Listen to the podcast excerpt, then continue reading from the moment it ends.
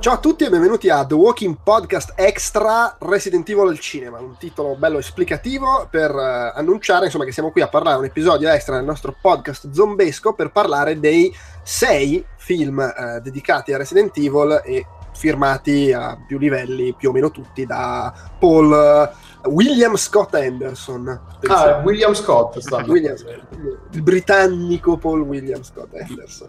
Io sono Andrea Maderna, con me oggi ci sono i due Alessandri, abbiamo il Di Romolo. Ciao a tutti.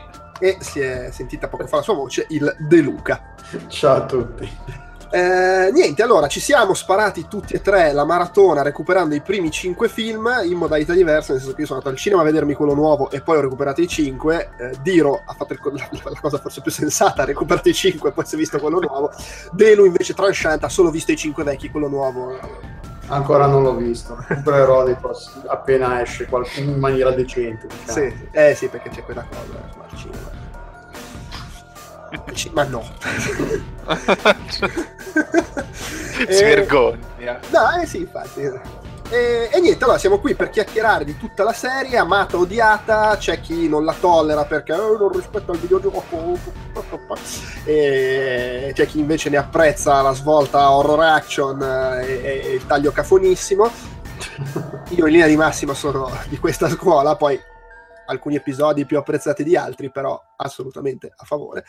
E, ma cominciamo dall'inizio, soprattutto Diro, tu ti eri, ho visto che ti eri un po' letto, ti eri un po' studiato eh, le origini del progetto che inizialmente coinvolgeva John Romero, che tra l'altro aveva diretto una pubblicità per Resident Evil 2 molto bella, Resident Evil 2 sì, videogioco, sì. e aveva scritto una sceneggiatura, però poi gli ha detto ma va, Masuka, e, e, e non l'hanno fatto.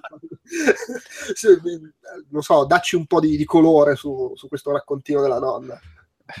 Sì, la, la, storia del Resident Evil cinematografico inizia con una, una, una c'è questo c'è appunto Giorgio Romero che è insomma il decano del, del cinema di zombie assunto dalla Capcom per girare uno spot di, di, di, di Resident Evil che tra l'altro mi sembra eh, è andato in onda solamente in, in Giappone credo, neanche non è uscito dai confini nazionali. Credo, cioè, la, la, l'avevo visto tipo scaricandolo da internet, per cui suppongo tu abbia ragione.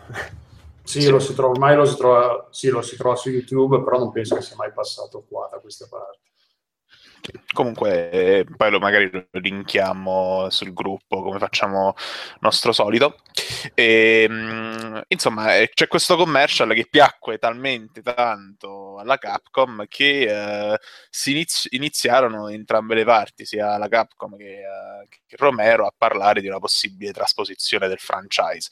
Eh, Romero, che insomma quanto sembra è un professionista esemplare, prese la cosa talmente sul serio che vabbè, lui non era un videogiocatore, quindi ehm, sceneggiatore insieme a un, uh, un, collaboratore o comunque eh, un collaboratore videogiocatore lo vide giocare al, al primo videogioco, a quello della, della, della de, che era insomma eh, ambientato nella villa, Villa Spencer mi sembra che si chiamasse Uh, sì, qualcosa del genere, vabbè.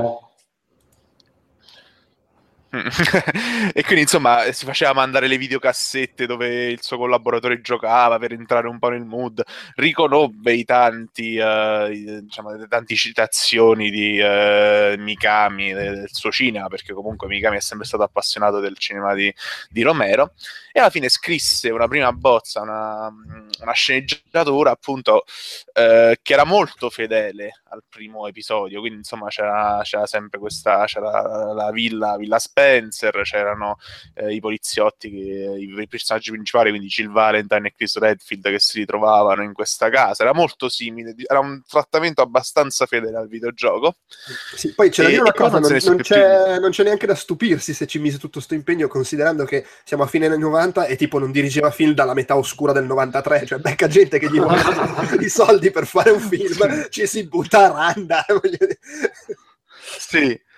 Sì, lui era praticamente imprigionato in questo contratto lungo dieci anni con la New Line Cinema, mm-hmm. che fecero questo, stipularono questo contratto di esclusività con, con la New Line, eh, per cui eh, nessuno dei progetti in, in, cantiere andò in porto, perché poi mi sembra che eh, il, il, nuovo episodio della sua saga, quello La Terra dei Morti Viventi, sia stato sviluppato insieme alla Universal. Sì, sì, ed è comunque del 2005. Paradossalmente, sì. poi, cioè, diciamolo, lui poi ha diretto altri tre film dei Morti Viventi. Se vogliamo, anche proprio perché non gli fecero fare Resident Evil, Resident Evil fece una barca di soldi e improvvisamente gli zombie sono tornati di moda. Quindi sì. alla fine gli è andata comunque. Sì, infatti, nella, in, in un'altra intervista che, che, non c'era niente con l'argomento, però eh, un'intervista pubblicata su Trillist, mi sembra, di sì, sì, eh, sì. un'intervista di Paul, di Paul Wes Anderson, eh, dice proprio questo, il fatto che per, nel 2002 non era così eh, semplice immaginare un film di zombie perché il genere da 15 anni, l'ultima grande produzione era stata, poi grande, media produzione era stata L'Armata delle Tenebre di Sam Raimi, che non è propriamente un film di zombie, ci sono, c'è qualche elemento zombesco, ma non è uno zombie movie come lo immaginiamo, quindi Resident Evil aprì la strada Nuovo, la nuova ondata di film zombie, lui, eh, sia Resident Evil in tandem anche 28 giorni dopo di Danny Boyle, furono i due film che nel 2002 fecero tornare in auge il genere. E, vabbè, comunque, per tornare alla storia, alla storiella di Capcom e di, eh, di Romero, Romero porta questa sceneggiatura ai dirigenti Capcom e da lì non se ne sa più niente, nel senso che questa sceneggiatura nessuno l'ha letta, nemmeno And- o meglio Anderson sua, nell'intervista eh, glissa un po' sull'argomento è un po' corto sul fatto che il, il, progetto di Romero sia fallito, quindi non si sa bene se l'ha letta o meno. All'epoca eh, usciva letta faceva che, schifo. Che, che, si diceva che secondo Capcom aveva, fatto, aveva scritto una roba troppo, eh, troppo politicizzata, troppo appunto romeriana, mentre loro volevano fare l'horror di serie B come erano i videogiochi. Però questo era sì. quello che era uscito all'epoca, poi è sempre da capire se corrisponde in realtà o meno. Sì, nell'articolo quello di, di, Var- di Variety, sì, di Variety che, che, ho letto, appunto, da cui ho preso la maggior parte delle informazioni, l'unica testimonianza è quella di un dirigente capo, come dice, dice semplicemente che non, era, non rispettava gli standard del, dell'azienda e quindi non se ne fece nulla. Però, insomma, diciamo che fa, è, è è simpatico l'accostamento tra il fatto che lui abbia realizzato questa sceneggiatura molto fedele e Capcom gli abbia detto guarda veramente la storia del videogioco fa schifo, non ci piace e, e, quindi non vogliamo il tuo film. No, è anche bello il cambio di prospettiva che... rispetto alle voci dell'epoca perché adesso sembra essere questa la versione dominante, però io ricordo chiaramente che all'epoca invece si diceva che Romero aveva fatto un po' il suo film e che non era abbastanza Resident Evil e per questo gliel'avevano tolto. Poi appunto appunto, eh, questo era quello che si diceva all'epoca, questo si dice adesso, magari è anche più vero quello che si dice adesso, perché si sa che subito dopo cercano storie di copertura per nascondere la verità. Si fa un po' Umbrella Corporation la canzone. Eh. Giustamente. Mette tutto a tacere. Fatto sta che, vabbè, insomma, dopo, dopo questo fallimento hanno non so se sono loro ad aver cercato Paul Wes Anderson o è lui che ha acquistato i diritti che erano liberi. Mi sembra di aver capito che è stato lui che era un grande fan del videogioco. Eh, può, essere. Vabbè, tra l'altro è, è bizzarra come cosa se vuoi, perché lui arrivava da allora, come lui ci tiene sempre a ribadire nelle interviste, lui comunque fino a quel momento aveva diretto l'unico film tratto da videogiochi che avesse realmente fatto una barca di soldi con Mortal Kombat, che poi aveva generato anche seguiti, telefilm, eccetera. Tra, che tra l'altro era il suo secondo film, prima aveva fatto un filmetto piccolo in Inghilterra con Jude Law, una roba panchettona, come sfondavano le vetrine dei negozi con le auto, una roba strana. Però poi lì gli era partita la carriera, aveva fatto punto di non ritorno che comunque non, non, era stato un successore, ma era, è abbastanza un cult, ma comunque un bel film horror eh, di fantascienza. Solo che poi con Soldier il disastro ed era finito a dirigere un, uh, un, film per la TV. Cioè, prima di Resident Evil aveva fatto un film per la TV, per la BBC, tipo. Quindi era come in fondo George Romero, non era esattamente un regista in quel momento sulla cresta dell'onda. Uh, del resto, probabilmente la stessa Capcom non voleva esagerare da quel punto di vista perché il budget era quello che era uno che Però, costasse poco gli serviva, insomma. Sì, comunque i Resident Evil sono un po', se vuoi, il, tutta la serie, tra l'altro, il, il perfetto esempio di, se, di, serie, di film che pur con un budget, cioè che comunque utilizza un budget che non è minimo perché devono essere pieni di effetti speciali, ma è abbastanza ridotto e più o meno tutti gli episodi hanno incassato sensibilmente più di quello che sono costati, quindi è un'ottima gestione eh, delle risorse, anche se gli ultimi due forse sono, sono, andati un po' incalando. L'apice credo sia stato Afterlife. Beh, diciamo che si sono spostate le proporzioni, nel senso che prima incassava tanto negli Stati Uniti e abbastanza all'estero. Gli ultimi due hanno incassato, diciamo, proprio dei successi negli Stati Uniti, però all'estero hanno avuto un successo esorbitante, quindi insomma Cioè, si sono un po' spostate le, pro- le, le proporzioni. poi gli ultimi. Eh, anche perché Sì, sì, sì. molto pulito che piace, la- va, va- va per la maggiore.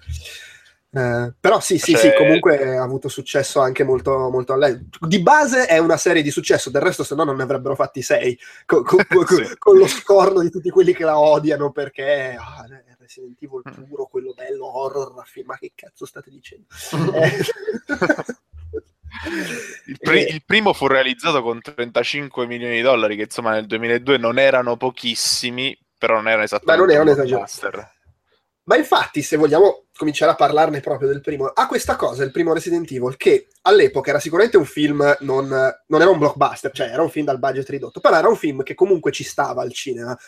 A riguardarlo oggi è nettamente quello più invecchiato sul piano visivo e ha un look che oggi ti aspetti da una produzione direct to video, secondo me. Eh, eh, cioè, proprio Sì. sto, sto look da, da- da film di Van Damme negli ultimi dieci anni.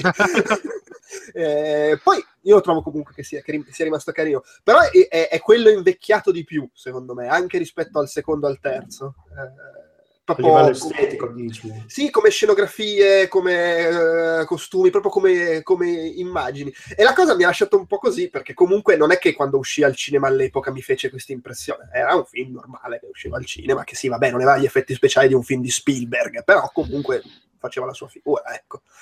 Eh, vabbè, insomma, sono cose che capitano. Oddio, sai che c'è? Ehm, è, una, è, un- è una costante di tutti, cioè almeno per quanto mi riguarda, di parecchi film dei, dei primi anni del 2000.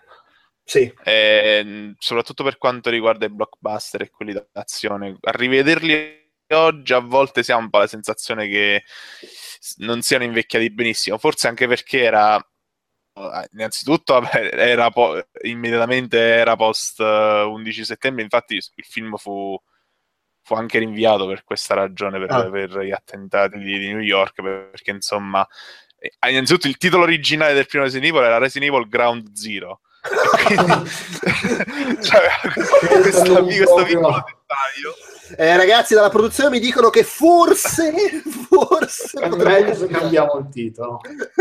addirittura il- il- l'ultimo volo prima della chiusura dello spazio aereo americano fu quello che portava Henderson eh, a Toronto di riprese di, eh, di Resident Evil. La parte quella finale in cui Milla esce dal- Mm, dall'ospedale e si ritrova in mezzo alla, alla Sì, E che poi, che poi c'è, anche, c'è anche quello, è comunque un film che, tolta Sì. appunto la parte finale, è tutto girato in queste stanze fatto- fatte con i muri di, carta, di cartapesta.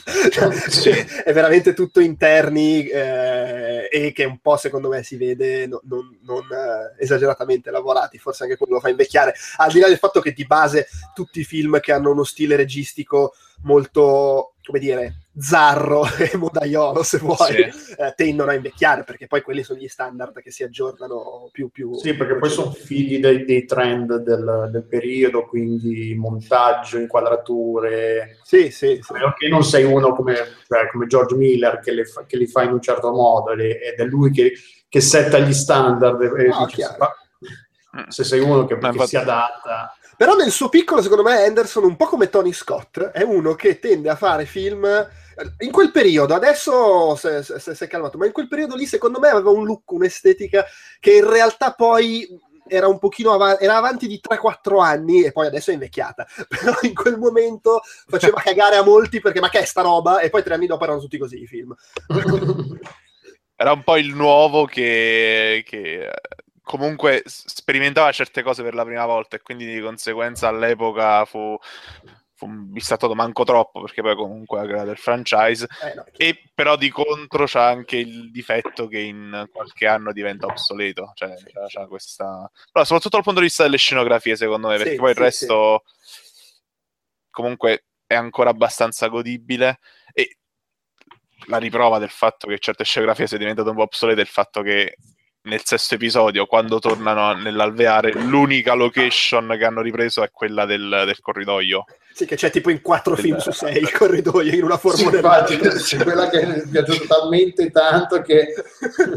sì, quella torna sempre, torna sempre anche alla mappetta 3D per far vedere come è strutturata la base. Sì. Ce la mette sempre. Sì, sì, infatti in quell'articolo lui diceva che sono state le due invenzioni visive più forti del franchise rispetto al videogioco e che poi cioè, secondo me non è così nel senso che eh, fi- tutti quelli che di puristi che dicono no Resident Evil eh, il film non, non rispetta il gioco alla fine tutto con gli ultimi episodi eh, ha, ha, saccheggiato molto dalla parte cinematografica, secondo me. Ma, tanti, cioè... ma, tra l'altro si è, si è, anche evoluto seguendo gli episodi, poi ne parliamo dopo, però piano piano ha tirato dentro cose che le, tutte le, le, le, peggio trasciate che Capcom infilava nei nuovi Resident Evil, pian piano sono state tirate dentro. Però sì, cioè, secondo me il primo Resident Evil, se non ti incisti sul fatto che deve essere la storia di Chris Redfield e quelli là, è assolutamente fedele al, al, primo videogioco. Lo è come am- tipo di ambientazione, lo è come tipo di storia, perché cioè, adesso con tutto il bene che si può volere a Resident Evil e al fatto che nelle prime ore di gioco aveva una bella atmosfera calma, eh, inquietante, era una trasciata. È sempre stato sì. un horror che poi virava pesantemente verso l'azione, il bordello, il lanciarazzi, i mostri giganti. E, e quello c'era. Oltretutto, il primo, Resident il primo film eh, poi dal secondo in poi si capisce che vabbè è tipo un universo parallelo a quello dei videogiochi, ma in realtà il primo film con un po' di sforzo a calci in culo lo puoi volendo anche infilare nella continuity dei giochi e dire che quello era il team che arrivava prima del team dei protagonisti nel gioco. Eh, cioè, secondo me era proprio curato e, e fatto bene e, e è ispirato da quel punto di vista come, come, adattamento, partendo dall'idea che, vabbè, non stai adattando quella storia, stai facendo un'altra roba che sfrutta gli elementi di Resident Evil. Non so. Sì. A me, è, alla poi... fine, quello che, che, ha, che, ha, ricordato di più il, il videogioco è il secondo, mm. a livello di ambientazione, storie, personaggi, perché poi sì, il primo sì, lo puoi, lo puoi, lo puoi considerare parallelo, nel senso o precedente, a seconda un po' di come la vuoi buttare, di le tempistiche, cosa è successo, come, quando. Sì, se vuoi giocare con le tempistiche, devi per, cioè il film deve essere per forza ambientato prima, e, perché? nel videogioco tu arrivi che c'è già stata una squadra che è stata decimata e puoi dire vabbè, era la squadra del film. Poi ov- ovvio che non torna tutto, perché tanto nel film fa quello che vuole, però volendo la puoi giocare così. Mentre nel secondo, secondo è secondo, ovvio che la prende un pochino più alla... Anche lì la prende un po' parallelamente, alternativamente, però è quello che secondo me riprende di più eh, i temi di, che, che, poi erano quelli di Resident Evil 2, quindi la città che è andata a puttane, eh, la parte con Carlos, che poi era nel, il minigioco di Resident Evil 2. Beh, che eh, poi era anche uno dei personaggi del, del 3, mi pare, Carlos.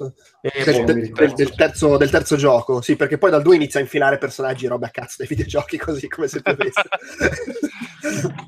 eh, sì, però sì, sì. Il, se- secondo è quello più urbano. E, ehm, poi a me questa cosa mi ha sempre colpito il fatto che mh, mm, eh, ho la stessa sensazione di Dello, nel senso che anche secondo me il secondo è quello che più, se, più diciamo, fa il verso al videogioco. Però effettivamente de- de- nei videogiochi eh, l'ambientazione urbana ricorre pochissimo, nel senso che se, anche se ci, se ci, pensi, anche il secondo, no? C'ha quell'incipit in cui devi arrivare alla stazione, però una volta arrivati alla stazione si gioca tutta lì. Il terzo è quello più in cioè, città tutto... di, di, di, gioco. Lì giri abbastanza sì. per i vicoli, che poi è quello dove c'è Nemesis che c'è nel secondo film. Però sì. Ma sai, allora, il, il, problema del primo a livello di fedeltà al gioco, cioè che poi problema sti cazzi, però è che mentre il gioco comunque va, devi arrivare a metà gioco prima che ci sia veramente la svolta action, mostri giganti, armi, cazzute, e fino a lì invece è un po' più una cosa d'atmosfera, lo zombettino, scappi, ti nascondi.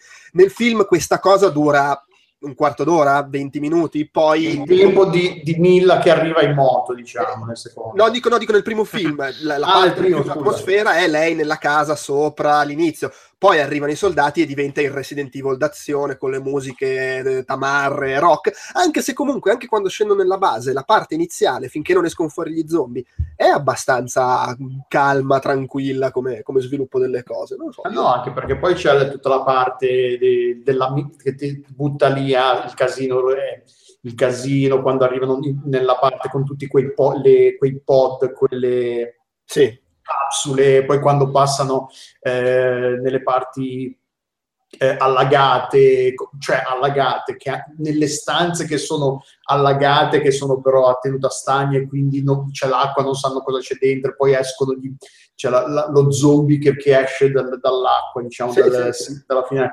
Sì, costruisce un po' la tensione, poi non, è, non gliene frega niente di, di, giocare su quella tensione, poi la manda in vacca. sì, sì, beh, cioè, la manda in vacca nel senso che, che eh, intenzionalmente non, non, vuole giocare su quel, quel tens- la tensione del bu, no ma, ma, questo è, è, dichiarato fin dall'inizio con le musiche che usa, col tipo di stile che ha. Sì, c'ha i momenti uh, silenzio oppure il bu improvviso, ma comunque il taglio è quello di horror d'azione. Sem- che, cioè, non, è il, il, non, è The Conjuring, il, il primo eh. tempo di The Conjuring, insomma, è una roba. è più il secondo tempo di The Conjuring, se vuoi. sì. È un giro in giostra che ben presto si... Eh, secondo me, da quando chiedono di aprire, insomma, l'alveare alla... subito all'inizio setta quel... Sì.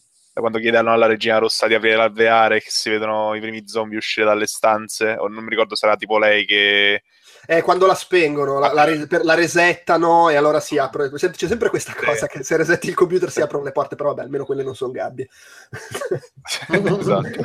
Da lì, insomma, si capisce immediatamente sì. che il film è una roba diversa. Insomma. Che tra l'altro, peraltro, aveva ragione la Red Queen a dire guarda che non, non aprite perché sennò succede un casino. Ha ragione lei. Eh no, fatto benissimo a gasarli. a gasare tutti e va a far culo.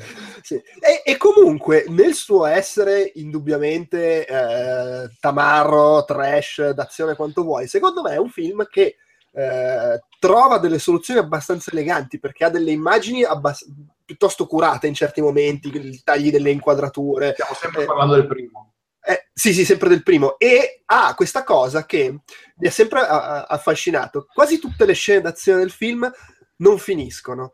Eh, non tutte, eh, perché ce ne sono alcune che arrivano. Però molte, per esempio, quando sono giù nei tunnel o quando vengono attaccati la prima volta dagli zombie, si chiudono in dissolvenza. In mezzo al bordello sta andando tutta puttana, dissolvenza, stacco su più, più avanti eh, cosa sta succedendo. Eh, e questa cosa secondo me è carina e abbastanza particolare, soprattutto considerando il genere di film che ovviamente si presta più alle sboronate tipo Milla che tira il calcio volante al Doberman zombie che le sta saltando addosso. eh, c'è questa cosa qua c'è appunto queste immagini ogni tanto, tipo, tipo quell'immagine eh, nelle, quando si nascondono sopra le tubature e, e lì proprio dopo una di queste sì. dissolvenze c'è Michelle Rodriguez che sta facendo cascare il sangue dalla, dalla mano sugli zombie sotto. Ha delle cose carine e non ti aspetti, voglio dire.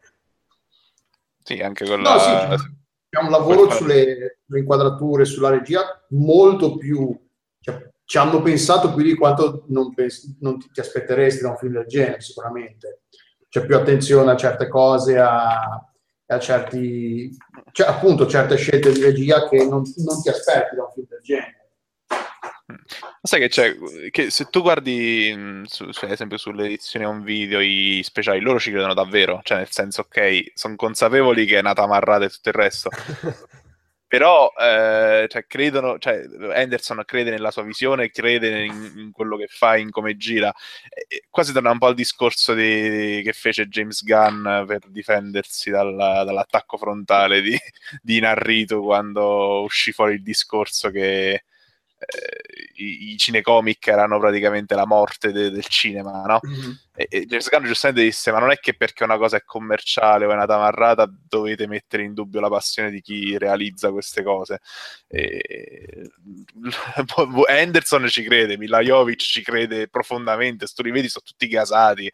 Poi c'era Michelle Rodriguez neanche... casatissima soltanto una questione di, di, di, passione, perché vuol dire, cioè, non è perché se una cosa ci credi ti viene bene, cioè, bisogna anche saperle fare certi film, eh, come, come dimostrano... Sì, no, al di là del fatto avere gli attori che sono capaci di menare e di essere credibili, come abbiamo visto, cos'era recentemente, un po' un po' qualcosa era Sean Penn che sarà buttato invecchiando nel genere, avevano detto tutti, vabbè lascia perdere, non è roba tua, torna a fare il Dead Man Walking che è quello che ti, ti viene meglio. Cioè, sì, bisogna sì. saperle eh, fare. la differenza, è la differenza che passa tra il primo Resident Evil e il secondo, perché il secondo, anche se ci hanno creduto, ci hanno creduto è uscito forse un po' peggio, cioè, almeno, almeno, per quanto mi riguarda sì, no, è no, quello... sono d'accordo. Beh, comunque sul primo Ne sono avevo un pessimo ricordo, comunque eh. si è, sì, è un po' invecchiato a livello visivo, ma è rimasto assolutamente divertente, gradevole. Eh, Io ho trovato A livello qualitativo il secondo è quello che mi è piaciuto di meno. il secondo, sì. Col penultimo, però siamo lì. sì, no, poi su, c'è, c'è la doppietta su cui ci prenderemo a testate perché andiamo in disaccordo. Da comunque dicevo sul primo, eh, forse il fatto di averlo visto tantissime volte da quando è uscito, perché comunque fu uno dei miei primi film in DVD quando ero piccolo, quindi lo rivedevo spesso. Eh, però la seconda parte Madonna, che forse l'ho sta al cuore sentirti dire che eri piccolo nel 2002. Anzi, tardi nel 2002 perché stai dicendo in DVD. Guarda, nel, nel 2002 ero appena, avevo appena iniziato il liceo, quindi considera. che te possano. quindi presi il DVD con un, co- quando ancora mettevano gli allegati eh, in DVD alle riviste, quelle di, di cinema, quindi pensa tu, eh, preistoria proprio dell'editoria. Ehm, dicevo, la seconda parte mi è sembrata un po' meno interessante dell'inizio. Eh, non, non Stiamo so, forse parlando da- del secondo in questo sempre caso. del, eh. sem- no, no, se- no, no, sempre Ah, del primo, primo. sempre del primo. Del prim- no, perché stava dicendo de- sì, comunque resta godibile tutto il resto, però il fatto forse di averlo visto talmente tante volte da saperlo quasi a memoria, la seconda Ah, parte l'ho trovata un po' meno frizzante della prima, non so come dirlo, però vabbè, mh, comunque sono dettagli alla fine, insomma. Allora, forse, è- forse so- sono d'accordo, però è anche quella in cui secondo me vengono fuori i, i- i singoli momenti migliori dal punto di vista visivo. eh, ci sono le trovate, Sì, forse rende meno nell'insieme, però ha, ha le trovate migliori a livello singolo di, di regia, le scene. E poi c'è il leaker. E poi c'è il- sì. Tra Che l'altro, la- sorprendentemente Mm, sì. non è poi così fracico la, la CGI, non è così fracica la CGI del, del leaker, cioè si vede che comunque c'ha, Sì. c'ha i suoi quasi vent'anni sul graffone. Però No, no, sì, boh, fa, la- fa il suo dovere. Tra l'altro, in una scena finale che è, eh, riprende proprio alla grandissima la scena finale del secondo videogioco con la, la fuga in treno e Sì. il macello. Ah, era del secondo. Ah, il primo finisce invece su quello delle, sulle, sulle Sì, il pr- primo c'è lo livello. scontro sul tetto e dall'elicottero ti, gli, gli passano, ti passano il lanciarazzi. Per passa lanciando missili, sì, vero. con, che lì combatti il Tyrant che in realtà nei film c'è nel terzo. C'è un po' questo. Poi anche nel secondo, l'ultima parte era ambientata in una base sotterranea, no? Mi ricordo. Sì, sì, sì, No, sotto la non- stazione di polizia trovavi un, il mega- un altro mega laboratorio dell'Umbrella e- ed era tutto ambientato lì e alla Sì. fine fuggivi con, Col treno, col treno, sì. sì, sì, sì. Vabbè, ma parliamo di sto- questo secondo che si chiama Resident Evil Apocalypse, eh, che è solo scritto e prodotto da Anderson perché a quel punto gli aveva ripartita la carriera, ha detto, vabbè, aveva fatto Alien vs Predator eh, e poi anche cosa, com'è che si chiama? Death Race, prima di tornare a dirigere lui. E l'ha fatto Eh, dirigere un cane, perché il secondo, secondo me, a livello di direzione è terribile. Proprio io Eh. lo- eh, forse mi mancava, tra l'altro, io non l'avevo visto, avevo visto il, il primo, il, il terzo e il quarto li avevo già visti, mi mancavano il secondo e il quinto. Eh, pensa che io è, è l'ultimo che avevo visto al cinema prima di tornarci col quinto, questo qua, per, per quanto mi aveva abbattuto ogni speranza nei confronti dell'umanità. Eh, devo dire che... Ah no, aspetta, aspetta, il quinto è l'ultimo, non sono sei. No, mi il sto sei- sei- sono sei, sono sei. sei- sei- Allora, no, mi ca- mancava, mi mancava eh, Apocalypse e Retribution, eh, Mm, ah, ok. il quarto. Eh, io questo qua l'avevo visto al cinema. Mm, Devo dire, a riguardarlo oggi l'ho trovato lievemente più gradevole di come me lo ricordavo, però sì, cioè, secondo me è rimasto il- forse il peggiore, anzi no, per me è il peggiore della serie, eh, perché Sì. proprio è quello col ritmo, secondo me più incasinato, quello dove i dialoghi sono... È recitato malissimo, secondo me. Non che gli altri ci No, siano per carità, eh. però è proprio Non è che, non che gli altri siano Shakespeare, peraltro, però Esatto. questo è quello dove i dialoghi veramente superano il confine del trash, fanno il giro e diventano insopportabili. Ma poi secondo me, è- è- ed è una cosa che si nota eh, quando introducono i personaggi dei, dei le- anzi, le donne, personaggi femminili tratti dai videogiochi, è che l'abito che ha indosso Jill, Jill Valentine in quel nel videogioco non ci fai caso, perché comunque, anche perché si muove poco, non fa questi movimenti. Nel film la, la vedi e dici, ma come cazzo fa una in una apocalisse zombie ad andare in giro vestita così? No, però se andava bene. dai. Eh? però se la cava tutto sommato. Ma allora, io so, ma capi- capisco, però secondo me lei lì è talmente troppo bella Sienna Guillori che va benissimo lo stesso. Ma no, va benissimo, cioè è, un gran, è una gran figa, però nel contesto del... per quanto sia un film di zombie e quindi ovvio che non ti puoi la sospensione di incredulità devi spingerla molto in là quella riesce a superarla perché è veramente incredibile che in una situazione di azione, di guerra, eh, lei, perché poi c'è la scena in cui si veste al mattino ed esce, tipo, è che dice, cioè, non è che sia una cosa che si è scoppiato il casino in città mi metto la minigonna. Mi metto la minigonna e il top senza, senza spalline che, che, che, che, rischia di cadere da un momento all'altro.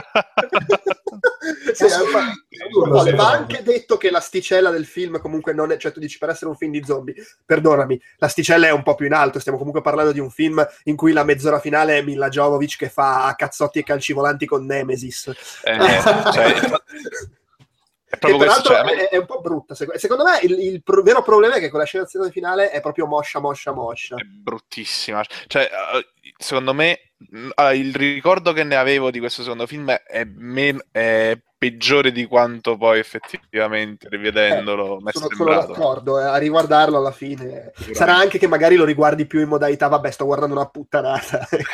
So che è una puttanata io invece no l'ho visto per la prima volta e l'ho trovato proprio brutto. Eh. non, non mi è piaciuto. Però dicevo, dal momento in cui Milla si cala dal palazzo camminando, quella scena lì, è che è molto vicino al finale, no?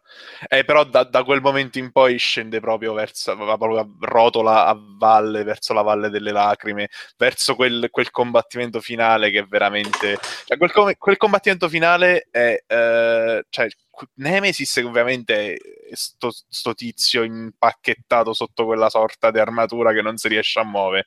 Lei che gli gira intorno e il regista che non sa nemmeno come filmarla, ma è veramente uno dei più brutti combattimenti che abbiamo mai visto, sinceramente. Eh, dovrebbe essere il momento clou, il momento, il momento più climatico del film, invece veramente ammazza tutto, secondo me, quel, quel combattimento finale. Secondo me è allora, il fatto, vabbè, questo Alex Sweet, che è il regista del film. Che ha mai fatto qualcos'altro? Cosa... No, è, è, l'unico film che ha diretto. Per il resto ha fatto eh, regista di, della seconda unità di roba anche discretamente famosa perché c'è Fast and Furious 5, eh, X-Men l'inizio, Skyfall, Terminator Genesis, Spectre, Casino Royale, American Gangster. È uno dei più più utilizzati a registi della seconda unità perché lavora veramente tantissimo da questo punto di vista. Però è l'unico, questo è l'unico film che ha diretto. E, attenzione me... hanno annunciato il suo nuovo film per il 2018 sì, sì, ho, ho visto tale Feathering the Wind che chissà che, che cacchio è vabbè. dal poster direi che su gare di vela o qualcosa del genere. Una roba tipo documentaristica sembra eh, forse, vabbè, forse comunque. Sì. Sai cos'è? Ma Secondo me si vede che comunque è uno che sa dirigere la, l'azione, però manca proprio di personalità, cioè è, sì. è piatto. È un esecutore, sì. Ma secondo me, eh. secondo me manca anche un po' di, di focus, nel senso che per buona parte sembra un film che vuole concentrarsi sulla, sull'umbrella e sul fatto, sul, sulla condanna alla corporazione, no? il fatto che loro guidano i cancelli, tutto il discorso della giornalista, anche quel finale lì in cui tutto viene messo a tacere, no?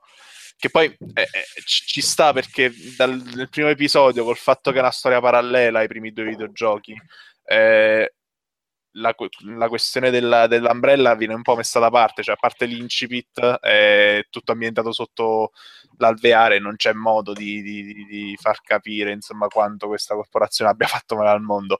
E, invece il secondo voleva concentrarsi anche su questo, invece poi spesso sfocia in questa questa battaglia tra Nemesis e Alice che lascia un po' il tempo che trova, che, non lo so, è, manca un po' di, di, di, di ma sì, c'è anche troppa, troppa carne al fuoco, perché poi c'è la storia di Carlos e delle, degli altri.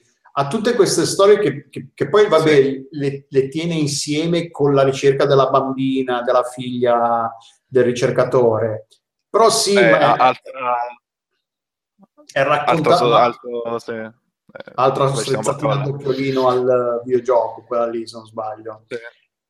Però sì, ma è, è, manca di costrutto, ci sono un po' tutte queste trame che non sono sviluppate mai, mai, cioè non è che sia poi nel contesto del Resident Evil, quindi di sviluppare sviluppo di trama è una parola molto forte. no, ma infatti, infatti ripeto, se, se, secondo me è guardabilissimo più di come me lo ricordavo, però sì, è proprio pasticciato. Un po' mischione.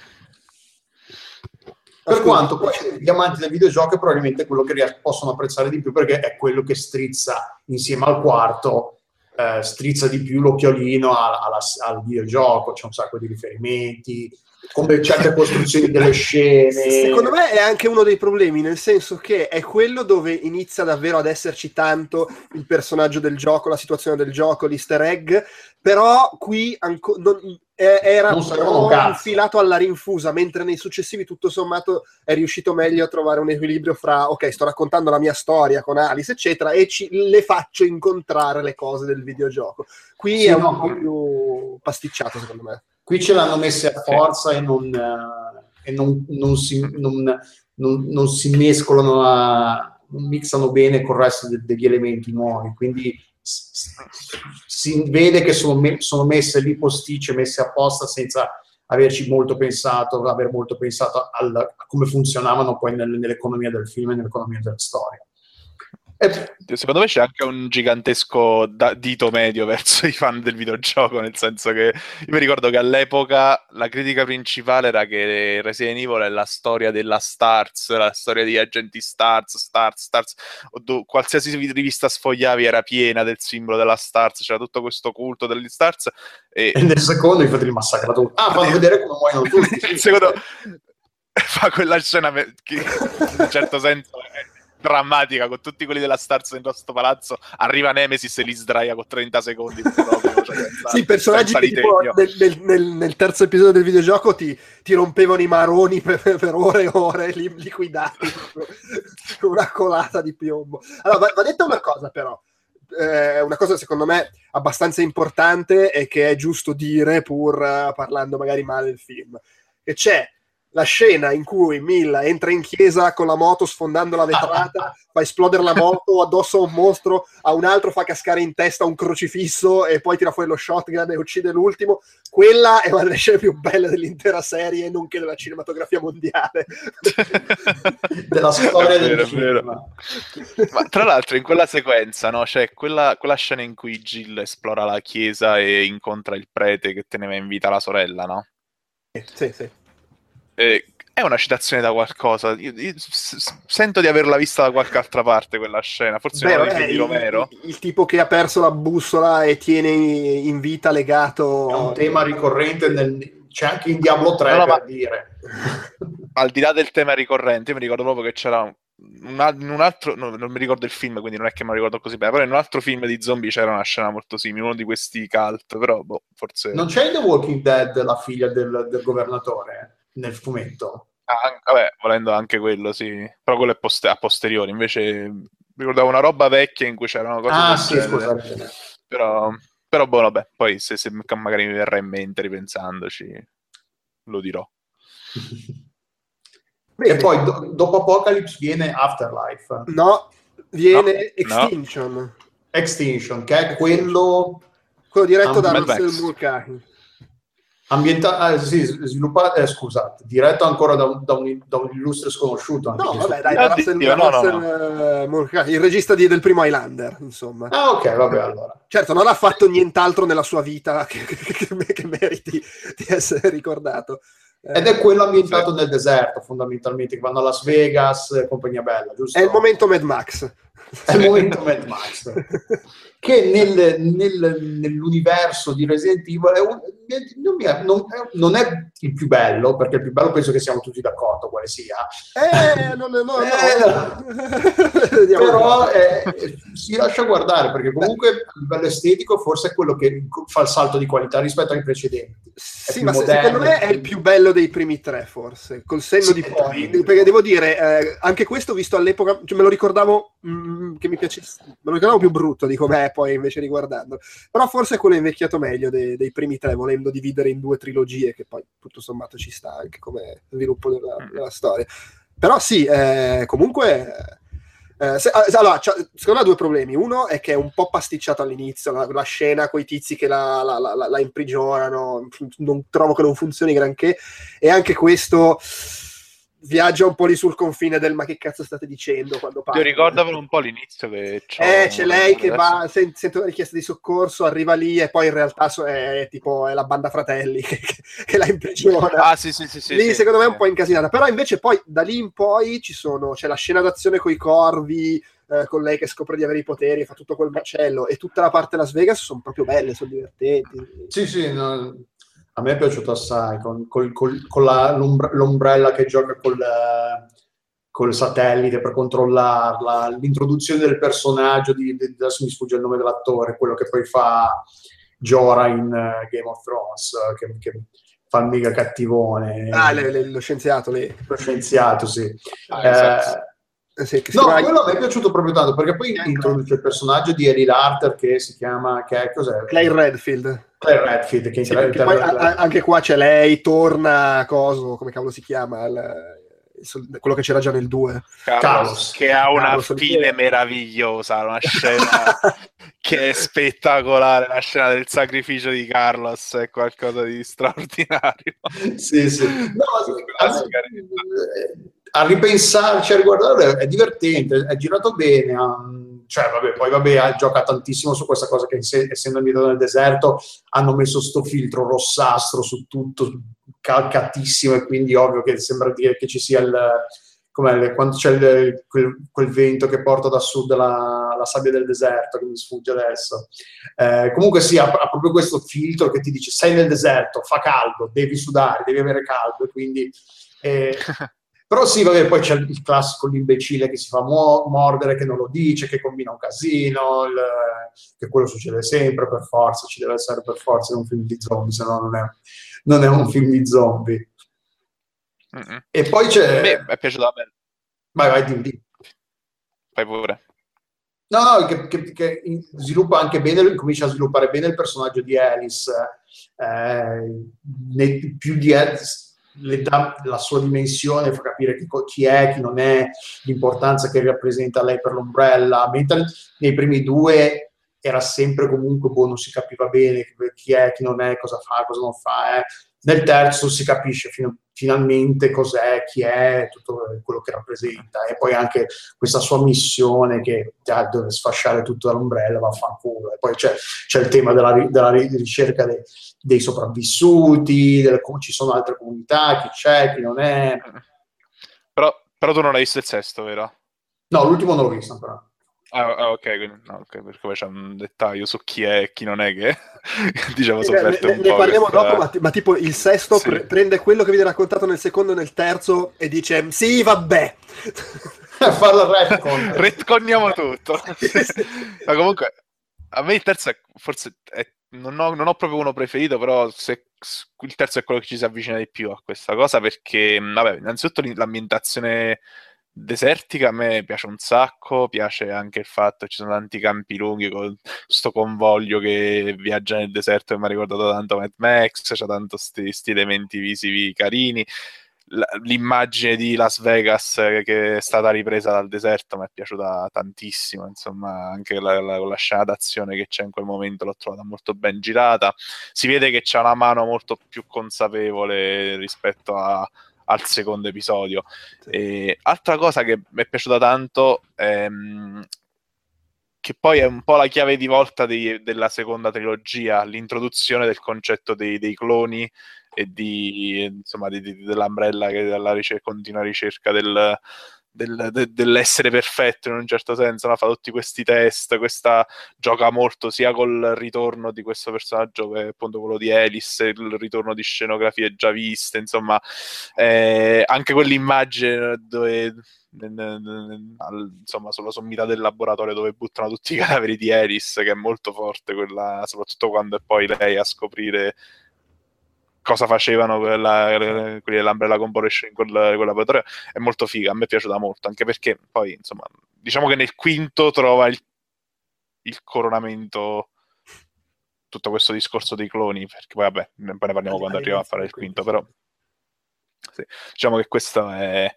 è un po' il introduce per la prima volta questo argomento e secondo me è una cosa figa, insomma, è, è molto ben fatto. Poi, sì, vabbè, sì, non, poi una cosa che non mi è piaciuta tanto. Sale un po' l'ambizione anche a livello produttivo, cioè si vede che ci hanno investito un po' di più come location, eh, esterni sì, e, via dicendo. attori.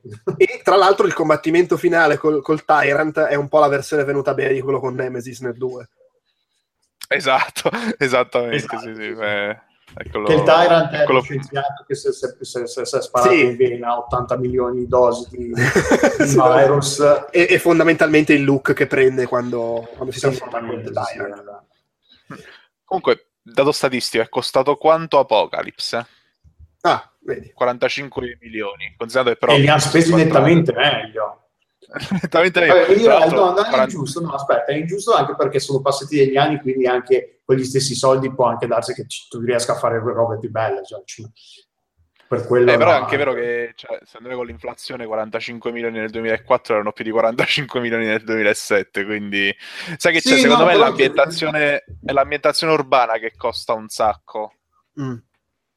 sì anche se cioè, Pro- probabilmente hanno fatto in realtà poi molto anche in studio eh, non so quanto fatto, abbiano fatto realmente poi in esterni. Beh, sì, nel secondo conta che ci sono tutte le, quelle, le parti con le macchine bloccate, ci sono un sacco di macchine in strada, cioè, roba sì. di props eh, sul set nel deserto, alla fine la parte che c'è più roba forse è quando vanno a Las Vegas, che la gran, gran parte è coperta di sabbia, quindi... Sì, no, eh, poi lì penso che computer a manetta, però no, sì, comunque... Sì. Al secondo pensa anche alla scena quella del cancello, lì ci sono talmente sì. tante comparse che comunque sì, anche vero, se gli dai 5 dollari l'una, lì comunque una cazzo, quindi... Una banana vero, come vero. pagamento. esatto. Bene, ehm, vabbè, andiamo avanti che insomma è il momento in cui torna uh, Babbo Anderson e uh, dice vabbè, adesso mo gestisco io, faccio io altri tre Resident Evil alternandoli ad altre cose che voglio fare. Eh, e il primo della, se- della, della, della, seconda trilogia, se lo vogliamo dividere in due trilogie, è Afterlife, è, è giusto? Esatto, che è dove, è, dove, è dove, si iniziano a, a, separare in maniera netta i pareri. Eh... A me è quello, secondo me è il più bello della serie. Sì, sì, è anche il mio preferito. Invece, a mani bassissime, tra l'altro. al giro non piace eh, granché. Eh, allora, Però sì, insomma, torna al suo... Mo- Ma tra l'altro, scusate, una piccola divagazione. A me la cosa che fa impazzire di Anderson è che tutti i suoi film anche quelli che non sono su licenza di un videogioco, sembrano tratti da videogiochi ed è bellissimo questa roba. Perché se vai a vedere Death Race ci sono i bonus per terra che sembra Mario Kart o, o, o Wipeout. Uh, Alien vs Predator, Predator pure lui c'è una struttura che potrebbe tranquillamente essere un videogioco di Alien vs Predator e peraltro è un film secondo me molto più gradevole di quanto molti sostengano. Eh, solo che ah, Alien, come se tutti gli Alien fossero belli come il primo. Eh, e, e, i Resident Evil, vabbè, ne abbiamo già parlato. La cosa bella della nuova trilogia è che c'è proprio il momento in cui dice: eh, Vabbè, è uscito, sono usciti Resident Evil 4 e 5 e eh, mi tocca, devo iniziare a prendere roba da là. E così all'improvviso, senza nessuna spiegazione, ci sono gli zombie con le facce che si aprono e, e tutte le robe dei Resident Evil videoludici più recenti. Eh, Vabbè, ma poi... Il... La, la, spiegazione c'è però, dice a un certo punto quello è un altro virus, però c'è spiegazione, sì, una linea di dialogo. No, beh, la, la cosa, nel, vabbè, ci arriviamo dopo, però in realtà da questo punto di vista la cosa più bella è nel, nel quinto, uh, in Afterlife, che a un, certo, a un, certo, punto dice fate uscire i Las Plagas. Che cazzo sono? E che cazzo sono i Las Plagas? vabbè, okay. Las Plagas. e arrivano i Las Plagas con i bazooka e mitra. Ok, bene così. eh, però, allora, ehm, come si dice, eh, Afterlife, che insomma, se, volendogli io benissimo, eh, lo, lo, introduco io, ecco. Torna sì. appunto Anderson e costruisce un po' la sua seconda trilogia che porta avanti la storia, ma tende anche un po' a farsi gli affari suoi, a fregarsene se deve ignorare cose dei primi tre film, come poi diventa estremamente esplicito col sesto, come vedremo dopo.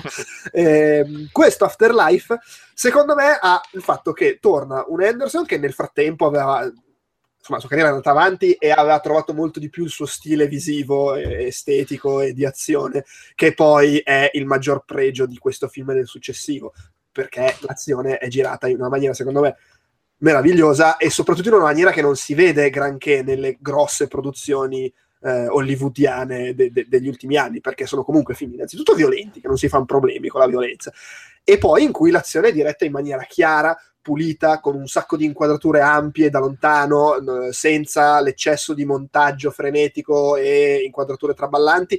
E in realtà, già un po' in Afterlife e anche in, in, nel successivo Retribution, lavora tantissimo col montaggio, ci sono molti stacchi anche veloci, ma ne chiacchieravamo ieri in chat, ha questa cosa che riesce a fare un montaggio frenetico che però non diventa esagerato e incomprensibile, anche perché ci mette dentro talmente tanto rallenti che il montaggio frenetico rimane lento nel momento in cui ogni singolo stacco dura 5 secondi perché è al rallentatore invece di uno come sarebbe in, in, in un film diretto da altri. Cioè, Afterlife e, e Retribution sono, due film a cui se gli levi il, il rallenti, cioè probabilmente durano 50 minuti invece che... e questa cosa però secondo me è fantastica, cioè non è usato a male il rallenti, è usato benissimo perché è usato per farti sì. vedere il, il, colpo che va a segno, il, il gesto atletico, l'esplosione, la, quello che sta succedendo. In più, eh, sono due film che è un peccato vedere a casa, eh, perché sono film pensati chiaramente per il 3D. Io Afterlife l'ho, l'ho, visto sempre a casa, Retribution ero andato a vederlo al cinema perché è gasato da Afterlife. e, e, lui usa il 3D in una maniera fantastica perché la profondità di campo la spinge oltre ogni limite della fantascienza. Cioè ogni sua inquadratura sembra un buco nero per, per quanto va lontano l'orizzonte. E, ed è, secondo me, uno dei pochi che sanno usare il 3D in maniera veramente forte. Poi magari il 3D ti fa cagare, però lo vedi che c'è uno studio dietro e visivamente sì. sono bellissimi. In più, lui a livello visivo ce li aveva già i numeri perché si vede, si vede lo dicevamo prima, si, si, intravedeva comunque già nel primo Resident Evil e qui, qui e ancora di più poi in, in, Retribution trova una composizione dell'immagine molto curata, molto bella, un uso dei colori. E secondo me ci sono un sacco di sequenze che sono proprio belle da vedere. Poi i film sono delle cretinate perché cioè, i racconti sono quelli che sono. Però a me Afterlife è piaciuto tantissimo e, e cioè, l'inizio a Tokyo con quella musica super cafona, sparata a mille, veramente un film da vedere o con le cuffie o, o, o con le, l'ingiunzione di sfratto che ti arriva una settimana dopo perché hai ucciso le finestre del quartiere. No, l'inizio a Tokyo, ehm, con, con l'epidemia che esplode sulla piazza, quella a Shibuya, insomma. E poi la, la, la, le scene, insomma, l'arrivo lì sulla costa, tutto quello che succede lì, il, il, bordello de, della città vista dall'alto con tutti gli zombie che si accalcano, l'atterraggio sul, sul tetto del palazzo la scena d'azione di quando arriva il, l'uomo con l'ascia martello e tutta quella parte lì con loro che vanno giù nel, nelle fognature e il combattimento finale 3 contro 1 più due e mezzo che si aggiungono a menarsi come fabbri e spararsi con di sottofondo i tool. Cioè che è veramente l'apoteosi della, della cafonaggine più totale. Boh, secondo me è una roba di una bellezza eh, e che mi cazzo ogni volta che lo rivedo mi gaso su quelle due o tre scene in una maniera allucinante. Il combattimento con, con, l'uomo ascia martello con le due strappone bagnate fradice senza nessun motivo. sì, cioè, ma sì rompiamo la doccia così casca l'acqua e sono tutte bagnate quando es- ed è tutto al rallentatore. Non c'è un secondo a velocità la cosa, la cosa sorprendente di quella scena è che è ambientata in un ambiente che è molto piccolo Eppure lui si trova sempre a suo agio su dove mettere bene la telecamera per rendere tutto comprensibile, eh, come dosare appunto il, il rallenti, eh, come... Secondo me mh, questa cosa della musica è anche un po' la chiave di volta del suo uso buono del rallenti, nel senso che gira quasi a ritmo. Sì, nel senso che sì, sì, è, è, quanto... è, perfetto l'utilizzo della musica durante questi momenti, quindi è eh, forse sì. quello che, che, lo aiuta e secondo me lo distingue anche ad esempio sì, anche Snyder usa il rallenti però mentre Snyder Snyder è un eh, cane lo col, no a, a parte che è un cane ma mentre Snyder lo fa per esaltare il movimento invece poi gli toglie potenza perché il colpo quando arriva vedi che è finto perché poi usa tantissima CGI e tutto il resto. Qua invece è il contrario viene proprio utilizzato per esaltare il movimento, per far capire bene che cosa sta facendo, qual è la coreografia e comunque quando il colpo arriva lo vedi, cioè, eh, vabbè, faccio un balzo e passo alla prima, alla, una delle prime, alle prime scene del quinto. Anche lì, quando arriva il pugno sulla guancia degli zombie, vedi proprio il volto che si deforma. È, è realistico, capito? E invece, quando il massimo che ti può dare Snyder in questi termini è plastica, plastica che a rallenti sembra ancora più plastica, è quello il punto. E, e, poi quelle tre scene lì di, um, dice, di Afterlife, cioè l'inizio a Shibuya, il combattente col martellone e la rissa finale, hanno questa cosa, hai, hai ragionissima, questa cosa dell'accompagnamento musicale che si integra col rallentatore e crea un ritmo dilatatissimo in ogni movimento, 5 minuti a fissare col fucile pronti a sparare, è una roba e secondo me gli crea un'estetica, una personalità fantastica che non mi viene in mente altra gente, tanta altra gente che dia questa forza in questo ambito qua, quello poi del cinema d'azione di, sostanzialmente di serie B e che non si fa grossi problemi ad essere cretino, mettiamola così. Ma comunque sul fatto che sia realizzato benissimo Afterlife, io non lo metto in dubbio, nel senso che faccia pure il momento un po' Malik all'inizio, dove lei viaggia per i campi alla ricerca de- dei suoi amici, che è, è simpatico, il, eh, tutta la, la, la, sequenza, quella dove vanno nelle fogne, è molto bella, i combattimenti sono belli il mio problema con Afterlife è il lotto di personaggi che ho trovato veramente piatto, ah. nel senso che mi hanno dato proprio, non lo so, mi hanno dato proprio un po' fastidio a livello, cioè, è, è, quel momento, eh, un po' come tu dicevi di La La Land, se in La La Land non ti coinvolge il momento in cui loro due tornano alla macchina, no? Sì, sì il film ti perde. A me, quando ho visto quei personaggi, proprio mi ha perso. No, cioè, li ho trovati la... più, i più monodimensionali di, di, di, tutta la saga.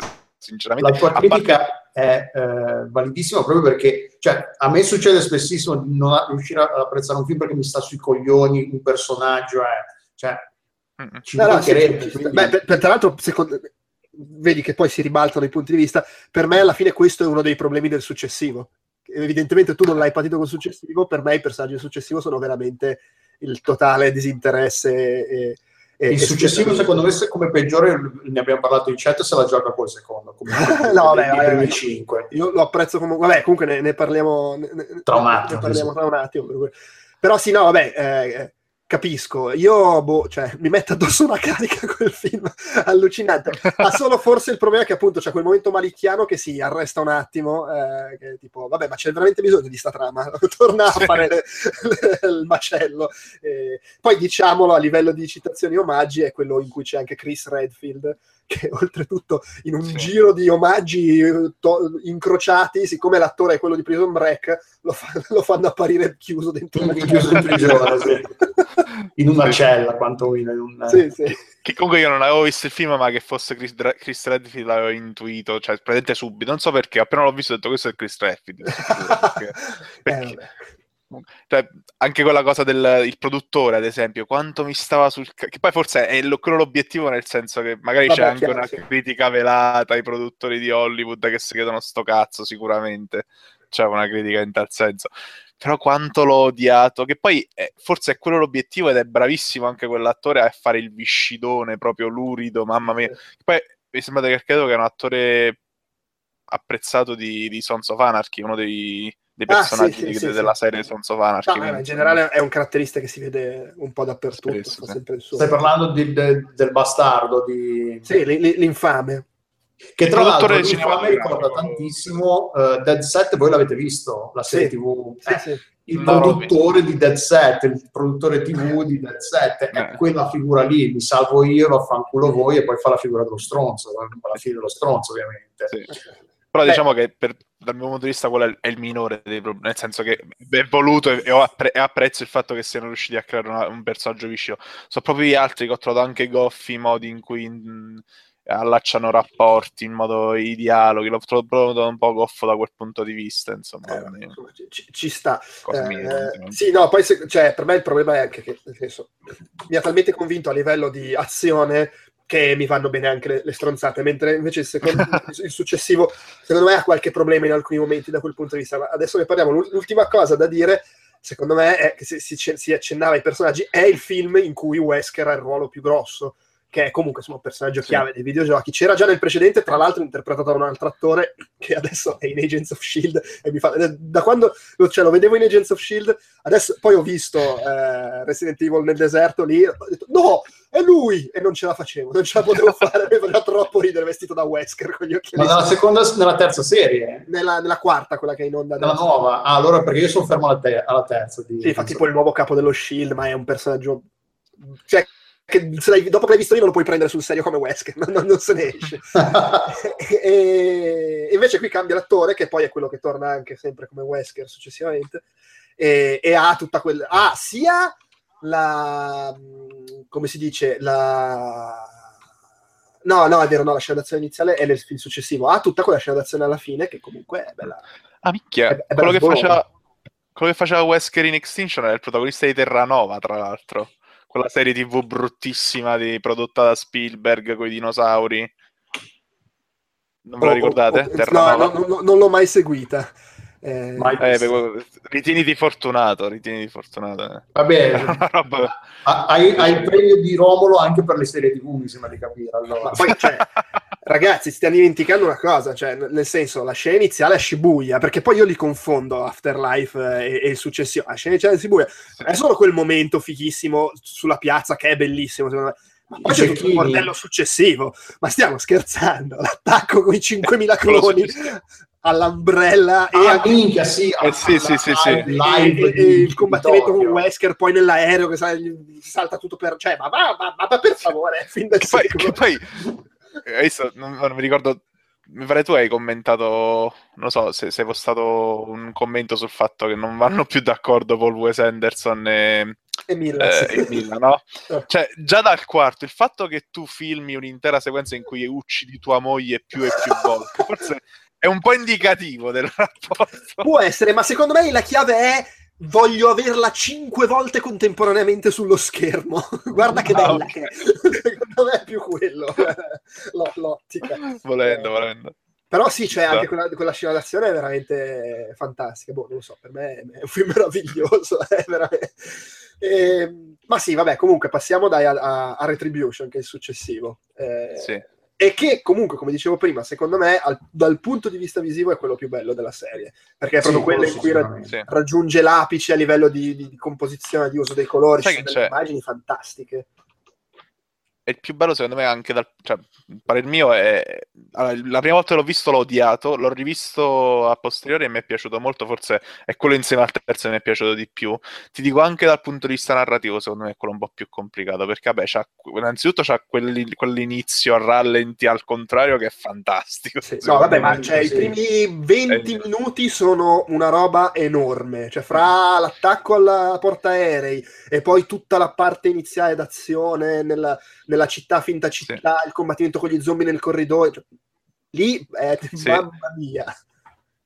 Poi, e poi mi è piaciuto come, tornando al discorso, tornando al discorso dei cloni del terzo, no? Sì eh, mi è piaciuto come sfruttando questo elemento gioca un po' dal punto di vista narrativo con l'attenzione dello spettatore, con quel, quel frangente famiglia Mulino Bianco, lei e Carlos che poi ti fa tutto in vacca e poi si scopre più in là che è un, tutto un gioco di cloni e di scenari che l'Umbrella preparava per...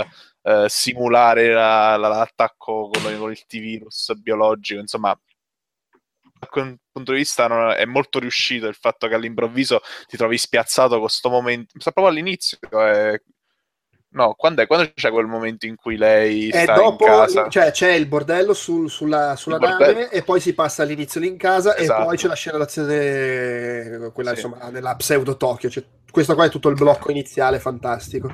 Sì. Quindi mi è piaciuto il fatto che gioca con l'attenzione dello spettatore, gli mette sto tarlo nel, nell'orecchio, ma che sta succedendo? Quella, e poi piano piano spiega tutto quanto, tutto quanto assume un, diciamo una, una coerenza. Un, quindi insomma mi è piaciuto parecchio da questo punto di no, vista. Fa, fa, fa delle cose che... carine. È anche carino il modo in cui fa tornare alcuni, vecchi, alcuni personaggi dei film precedenti giocando sì dei cloni. Secondo me, però, è un po', è un po incasinato nel, come racconta le cose. E qua ci vedo io il problema dei personaggi, come dicevo prima, perché soprattutto i personaggi quelli presi dai videogiochi, sì, è carino vederli, ma sono boh, li ho trovati proprio buttati lì.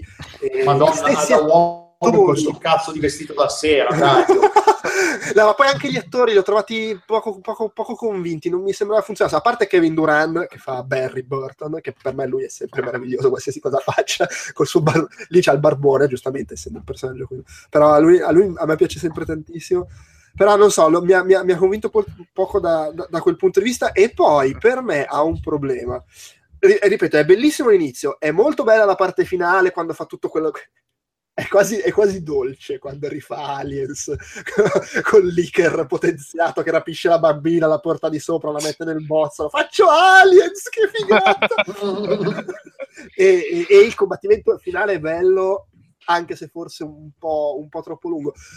Eh, ha secondo me due problemi. Uno è che la colonna sonora è caruccia, ma per me non vale quella del precedente. No, l'ho eh, scritto su Letterboxd. la, la, la, colonna sonora è terribile, secondo me. Addirittura terribile. No, non lo so, terribile non lo so. Sai cosa? Fa un lavoro carino nel ripescare i temi dei precedenti film e riarrangiarli per fare i temi suoi. Quella cosa secondo me è carina. Però sì, cioè, secondo me non c'ha la carica. Vabbè, ovvio che è anche una questione di gusti, ma non ha minimamente la carica che aveva la colonna sonora più rocchettara del, del precedente. E, no, e poi per me il vero problema è che il film trovo si incaglia abbastanza nella parte centrale su questa lunga serie di sparatorie, secondo me un po' mosce, senza che non hanno la forza che invece riescono ad avere i combattimenti quelli più, più sì. ravvicinati. A me manca, secondo me, manca uno a, a questa cosa, eh, se, quando cerchi il film ti dici Resident Evil goes, like, goes worldwide o goes global, qualcosa del genere, che, che gioca su questa cosa che ha, ha, le varie ambientazioni, New York, eh, che, che sono proprio i livelli del videogioco lì. Mosca, che sì, che sono poi, che poi sono sfruttati in maniera assolutamente in maniera pessima perché comunque non c'è nulla che ti dica ok vabbè c'è, le, c'è l'armata rossa a Mosca però non è che ti dice aggiunga particolarmente non aggiunge nulla al combattimento il fatto che sia ambientato a Mosca piuttosto che a Tokyo piuttosto che a Sarcazzo e poi secondo me il film manca di ritmo nel senso che tra, tra, una scena d'azione e l'altra si, si, ferma letteralmente, va avanti a, a, a fatica, in maniera terribile. Io ho fatto proprio...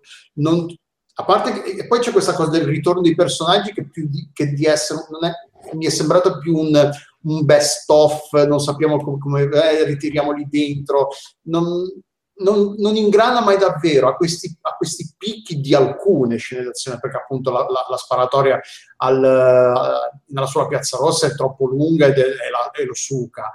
Eh, in generale sì, l'ho trovato manca- che mancasse di ritmo, qualche bella trovata, visivamente ha dei momenti bellissimi, però manca di ritmo ed è, eh, si incaglia troppo, inciampa, poi riprende, inciampa, riprende, e l'ho, Sai l'ho guardato a fatica, non, non mi ha preso tanto. Però Michelle Rodriguez in delirio di onnipotenza alla fine è carina. No, no, l'ultimo combattimento è bello, anche se per quanto sia un po', più, sia un po troppo lungo, l'ho trovato anch'io, ah, forse la tira un po' troppo per le lunghe, però il fatto che comunque faccia combattere le donne, che, che, che, che suonino i maschi, eh, il combattimento tra Jill, Jill è Jill lei, quella sì, Jill Valentine. Jill Valentine contro Alice, eh, cioè no, ha delle belle trovate, però nel, nel, complesso come ritmo secondo me fa tantissima fatica ad andare da un set piece all'altro e non, non c'è. E sfrutta, sfrutta, malissimo l'idea di base del, del fatto Ghost Global che va in tutto il mondo, alla fine è sfruttata male quell'idea lì. Ma sai che c'è quello che hai detto scusa, tu. Scusa, adesso ti cedo la prova, volevo solo sì. puntualizzare. Sienna Guillori, secondo me, qua è molto meno gnocca che nel secondo film. Eh beh, sono anche passati dieci anni. più o meno. Mi ha convinto. Eh, sarà colpa del gioiello, ho preso da tipo la 5, non lo so. Ah. Vabbè, Beh, dicevo, se non sbaglio, è la prima volta che lo vedi tu, Delo, vero? Sì, era la prima volta, non l'avevo ancora visto, sì. È, è, esattamente quello che ne pensavo io la prima volta che l'ho visto. E quindi non lo so, magari rivederlo un'altra volta, forse Guarda, cambia, non lo so. Eh, il di Amazon il cofanetto con tutti i cinque film a 18 oh. euro in Blu-ray è un. Stavo giusto pensando l'altro giorno che appena arriva il sesto in Blu-ray mi faccio il cofano, così ce li ho tutti e me li riguardo. Effettivamente potrei, perché il, cofano, il Blu-ray dell'ultimo esce il 14 giugno. Eh, ma poi che non ci sarà il cofanetto con tutti e sei, dai. Su. Eh, infatti, a questo eh, punto no, conviene aspettare. Però sì, eh, non, non, anche a me è piaciuto di più rivedendo rispetto a quando l'avevo visto al cinema, dove comunque mi aveva divertito, ma mi aveva pesato di più la parte che non mi ha convinto anche adesso però diciamo a riguardarlo mi sono piaciute di più le cose buone e mi hanno dato meno fastidio le cose cattive anche se continuo a preferirgli il precedente. Sì comunque il cofanettone questo con i 5 film è fighissimo lo dico perché insomma a 17 euro c'è un botto di extra ogni film è fatto veramente bene quindi insomma no perché poi non è a quanto vedo non è una è proprio sono i 5 DVD i 5 Blu-ray con tutto sì. quello che c'era dentro Blu-ray al tempo messi in una confezione unica. Quindi è, sì. è Tra l'altro un... una, fanno parte di una fantomatica Silver Collection che mi sembra di aver capito hanno un po' pompato anche le caratteristiche di, di compressione di tutto il resto. Quindi è, sono fatti veramente bene anche dal punto di vista audiovisivo. Io l'ho rivisti tutti quanti una volta comprato il cofanetto e dal punto di vista audiovisivo sono veramente fatti bene. E insomma, per Life Retribution se lo meritano anche di essere visti bene. Sì, sì. Peccato che non ci sia l'edizione 3D di quei due. Ah, eh, io tanto non c'ho 3D sulla TV, per questo che me ne Però io ce l'avevo, quindi l'avrei visto volentieri. Eh. Vabbè, è sempre un po' una merda il 3D sulla TV, eh, eh. per carità, però... No, però lui, lo, però lui, se lo, merita, perché comunque è uno dei pochi che gira veramente in 3D con le eh, macchine da presa per il 3D e lo sfrutta veramente. Cioè, anche i suoi Tre Moschettieri, che peraltro è un film di Assassin's Creed molto più bello del film di Assassin's Creed, è, una, è, secondo me da quel punto di vista fenomenale. Cioè, cioè veramente. Ma questa cosa è vera. Io, io, il quinto avevo visto in 3D al cinema e mi fece lo stesso effetto dei film Pixar, nel senso non è che ti viene la roba addosso è, è, proprio una questione di profondità di campo, di aprire una finestra su un mondo che sta al di là dello schermo. È proprio... T'arriva anche la roba addosso, eh. T'arriva anche la roba addosso perché tipo lascia martello, ti entra sì, nel sì. cranio. Però è, è, cioè, quando è un 3D anche sì, quando non ti viene la roba addosso, mentre invece in altri film è solo quando ti viene la roba addosso e insomma, è studiato bene, insomma, come dicevi tu, ogni, ogni inquadratura ha uno studio dietro, le, le, telecamere 3D e tutto il resto. Eh. Guarda, nei suoi tre moschettieri la Francia diventa grossa come l'Africa, perché va talmente in profondità che... Secondo me, è, dopo James Cameron è quello che usa meglio il 3D. Poi magari i suoi film non sono paragonabili a quelli di Cameron, per carità, però proprio nella capacità, nella voglia di, di usare il 3D eh, in quell'ottica lì, che è quella comunque di fare un cinema d'azione, di movimento, di spettacolo, perché poi magari Scorsese ti fa la, l'uso del 3D più ricercato, particolare, d'autore, eh? cioè, sì, sì. non ci piove, eh? però è quello che sa usare meglio il 3D in quella maniera ed è comunque uno che ci tiene, cioè lo vedi, lo vedi già di base dal fatto che si fa lo sbattimento di girare i film con le macchine da presa sì. in 3D invece di fare la post conversione che spesso viene imposta dalla produzione ai registi, lui invece proprio vuole il 3D. Sì. sì. ah, bene. Passiamo Passate all'ultimo, del, io vi ascolto a questo punto. Eh, il deludente ultimo.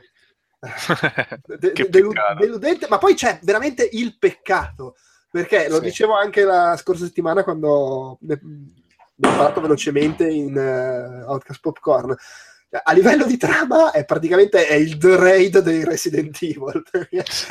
Ci sono 5 minuti di spiegone all'inizio, un pizzico di spiegone a tre quarti e per il resto è solo gnocche che sparano mostri, gnocche che menano mostri, mostri che si menano con mostri. mostri.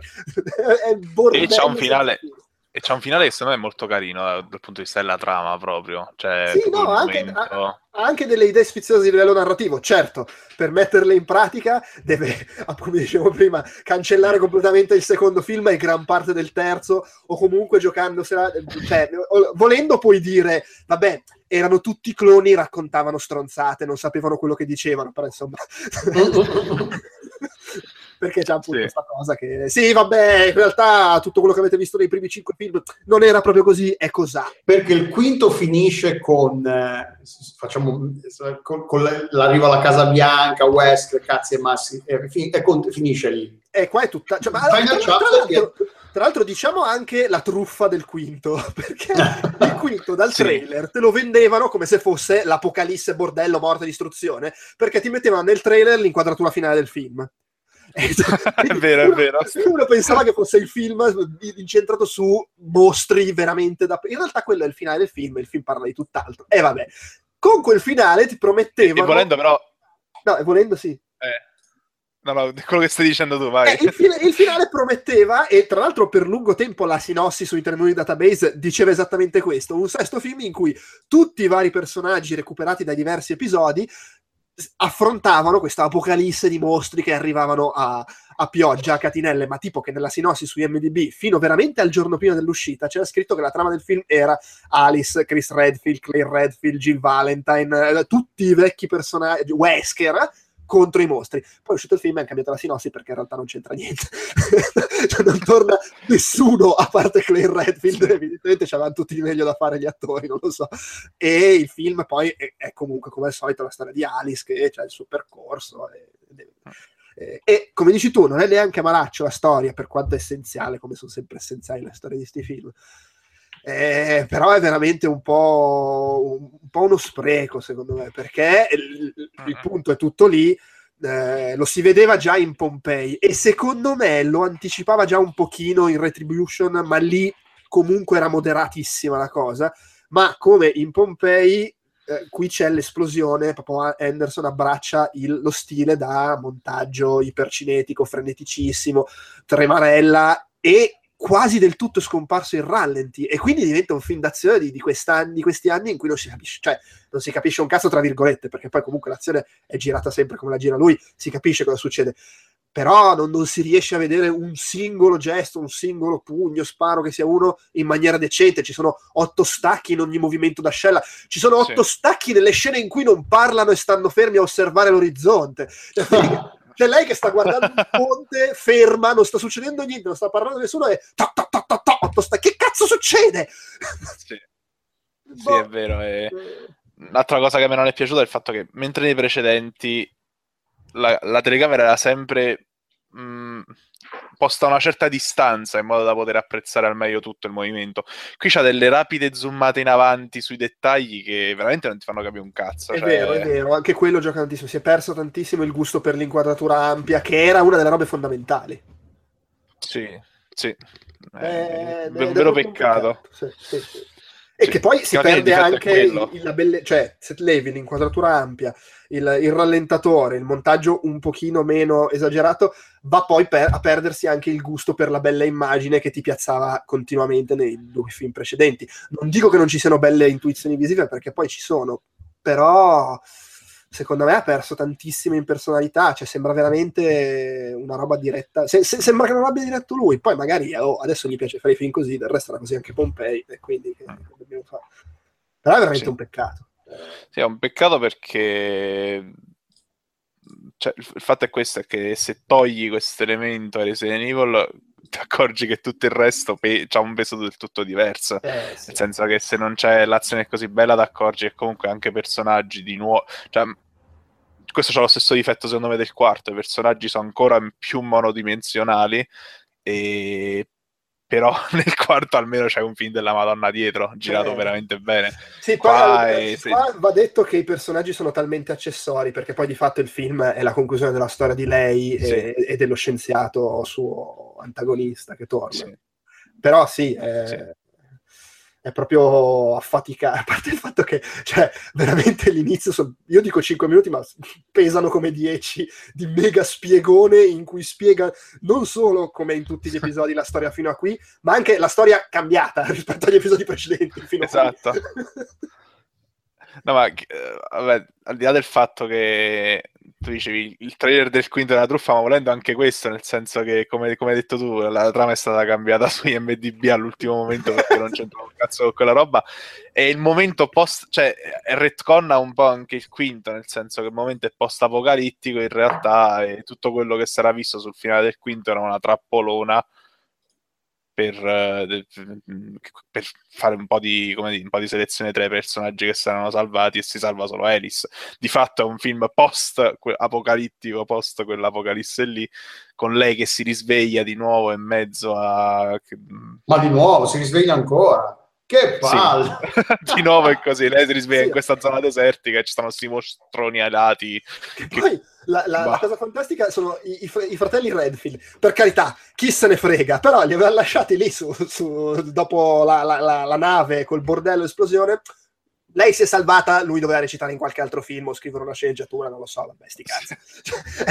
Anche Jill, boh, vabbè, sì, sarà morta del macello. Poi adesso non è che chi se ne No, frega è della continuity, Cioè, lui per primo se ne frega perché ne riscrive metà, però voglio dire, è un, Sì, po', sì, sì. un po' un peccato. Cioè, è paradossale, ci lamentavamo negli altri film che c'erano troppi personaggi presi dai videogiochi infilati un po' così, e qua ci stiamo lamentando perché non ce li ha messi, però... Sai che c'è? Quelli eh, eh, quelli guarda, che- neanche a me importa tanto il fatto. No, scusa, vai, vai. Sì, sì, no, no, che, che quelli su cui ha costruito un arco nar- narrativo decente, per dire, eh, Claire Redfield ha la sua dimensione nel film, nel- scusa, nei, nei film precedenti, soprattutto nel terzo, la leader di questi, dei, dei sopravvissuti alla ricerca di un posto magari dove stare, di, di- di- di- fermarsi o comunque sopravvivere. Eh, Chris alla fine fa il, fa No, il cameo, fa il- Ma anche Jill, cioè, ma tutti, alla fine Claire, ma infatti Claire c'è, c'è in quattro film su sei. Eh, infatti, è l'unica che alla fine ha- ha una dimensione nel- nel- nella serie di film che va oltre il cameo, perché gli altri alla fine fanno la, la, No, un po- un pochino anche Forse Carlos. per assurdo. che... Carlos, tutto sommato, de- de- di quelli dei videogiochi, è, è- è- è l'altro che ha un minimo di senso per come viene portato avanti. Gli altri sono proprio le apparizioni. Ma vabbè, ci- no, ci sta, dicevo, è, è- è- è appunto come dici tu, cioè il bordello alla fine del quinto, e poi eh, è- è- sembra uno stacco di quelli di cui parlavo prima nel primo film. Bordello, distruzione, va- vabbè, eh, mezz'ora dopo. sì, no, dicevo, il fatto di, di, di retconnare, di scrivere senza badare troppo alla continuità, alla fine chi se ne frega, insomma, Sì. eh, apprezziamo Ce ne tutti la freghiamo saga di in Mad Max, Mad che- Max, non starei a puntualizzare qui. No, per carità, non se ne frega nessuno. Però è anche vero che ne- mentre in passato questo vizio qui è stato utilizzato soprattutto per dare qualcosa di nuovo, secondo me questo ripercorre un po' troppo le orme dei, le orme dei precedenti e quando nella seconda parte eh, il film si sposta nell'alveare, eh, io speravo ci mettesse un po' di nostalgia intanto al chilo, che a me fa sempre effetto, insomma, qualche immagine del, del- del primo. E, e invece punto di vista secondo me è un po' moscio nel senso che al di là della, del- della famosa location del- della griglia laser killer non c'è niente praticamente dell'alveare del primo episodio e la mappa quella tridimensionale ci sono solo queste due cose dell'alveare del primo episodio il resto non si vede niente quindi non so, a me tutto il film mi è sembrato un po' svogliato, un po' magari che non sapevano come mandare avanti quella trama dell'Apocalisse, anche per la mancanza di alcuni attori fondamentali della saga, e quindi l'hanno buttata proprio un po'. Un po' su, non lo so, mi sembrava quasi una, una trama di ripiego. A parte poi quel momento finale che secondo me è molto bello, che non lo svediamo perché alla fine è l'unica cosa veramente interessante, secondo me, del film. Però insomma, è anche il modo come gioca col personaggio di Alice è molto Sì, sì, interessante, sì. secondo me. Eh, Se- sempre figlio del retcon, però... eh, Sì, sempre figlio del retcon, però comunque è l'unica, Cioè, è la- l'unica aggi- quasi. Eh, per questo siamo No, è- Eh, non è che è un reboot, Diciamo è che è spiega da un punto di che vista chiude, chiude la diverso. storia, però facendo quello che vuole con la storia mm, raccontata fino a lì. Mett- Mettiamola così.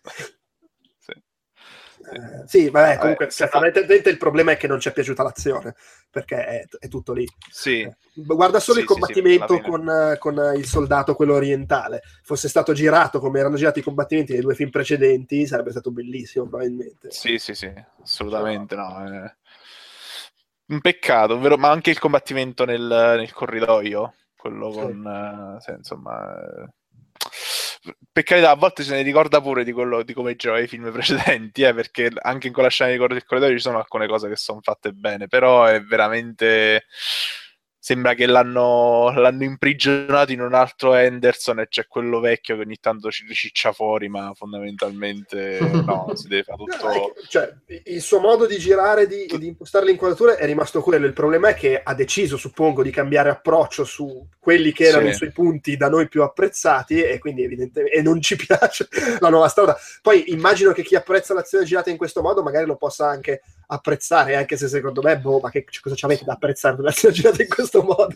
Sì, cioè nel senso, boh, eh, secondo me sta un po' uccidendo il genere l'azione girata in questa maniera, perché poi è, è l'azione girata da, da quegli autori che non sanno girare l'azione, però si illudono di poterla girare in questa maniera stringi stringi perché alla fine è anche un po' la come dire un po' la uh, il declassamento del regista d'azione che invece è uno che deve avere un manico veramente quei controcazzi e invece qua cioè, a questo punto la può fare chiunque l'azione qualsiasi mestieri- mestierante perché cioè, non si muovono i personaggi muovi tu la telecamera e dai l'illusione di frenesia.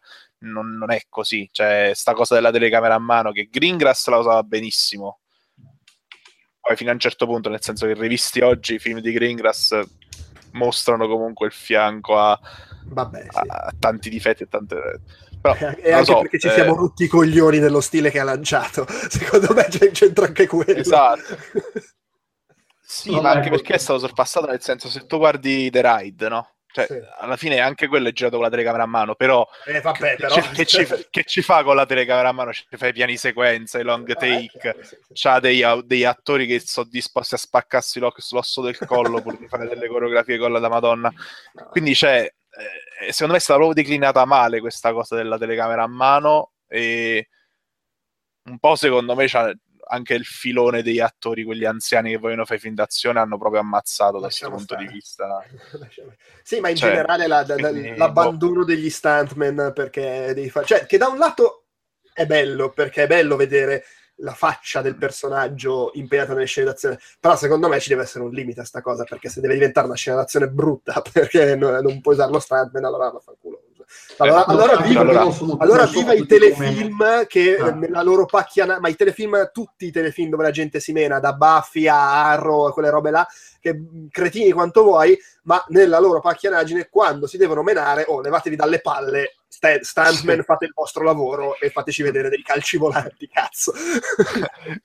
Quello o Joe Wick, che secondo me è la perfetta sintesi tra le due cose. Ecco, sì, stavo per dirlo, perché non sono tutti come Keanu Reeves, che eh, si batte, fa la... cioè. Keanu Reeves non, non, non, è Donnie Yen, ma è comunque uno che saranno 15 eh. anni che fa arti marziali e che prima di John Wick 2 si è fatto 6 mesi di training camp per imparare a usare le armi. Cioè, eh, sì. vabbè, capisco anche che non lo faccia Liam Neeson. Però, sì, eh c'è un'età per tutto, cioè bisogna, bisogna pure rassegnare questi, insomma, c'è Keanu Reeves a 50 anni c'ha il fisico che magari io non avrò mai nemmeno a 30 anni, quindi figurati, cioè, e c'ha una flessibilità allucinante e comunque John Wick è un film che ripudia la telecamera a mano perché sono tutte telecamere inquadrature fisse con lui che si muove, tutti sempre, tutte carrellate, anche abbastanza raffinato da questo punto di vista e mi sembra di aver capito che il seguito è ancora meglio da, da pare sia un capolavoro senza fine per cui insomma.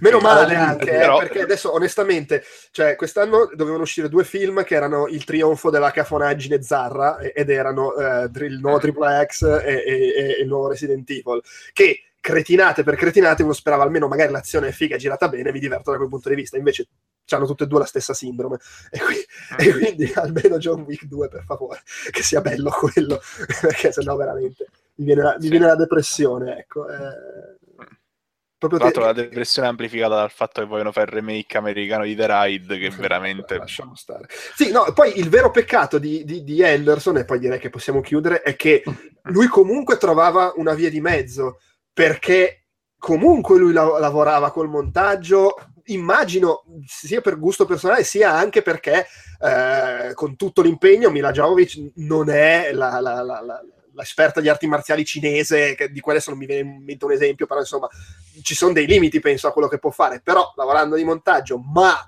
senza esagerare, usando le inquadrature ampie, il rallenti, quel che vuoi, secondo me trovava comunque una via di mezzo molto molto bella fra il, il, The Raid che ti fa un piano sequenza di 5 minuti con tre esperti di arti marziali che si saltano in testa e Liam Neeson che sembra che tiri un cazzotto ma in realtà sono quattro stacchi di montaggio sì. eh, sì, sì, sì. ed è un peccato aver perso questa cosa onestamente mm, sì. Vabbè, fatto sta che si è chiusa vabbè, con quel finale lì che dicevo è molto carino ma che non sveliamo si è chiusa una saga che comunque è una delle poche veramente girl power che esistano perché Vero. leggevo sempre l'intervista questa che insomma ha suggerito che, che, sempre mettiamo nei commenti sul gruppo di Outcast e non era facile fare un blockbuster con gli zombie e con una protagonista femminile No, no, cioè, eh, girl power way before it was cool, perché cioè, Resident Evil è dieci anni prima di Hunger Games. Dopo sì. il successo di Hunger Games sono bravi tutti a fare il film d'azione con la protagonista donna. Mm-hmm. Dieci anni prima non era esattamente una roba che ti davano la luce verde come se niente fosse. Mm-hmm.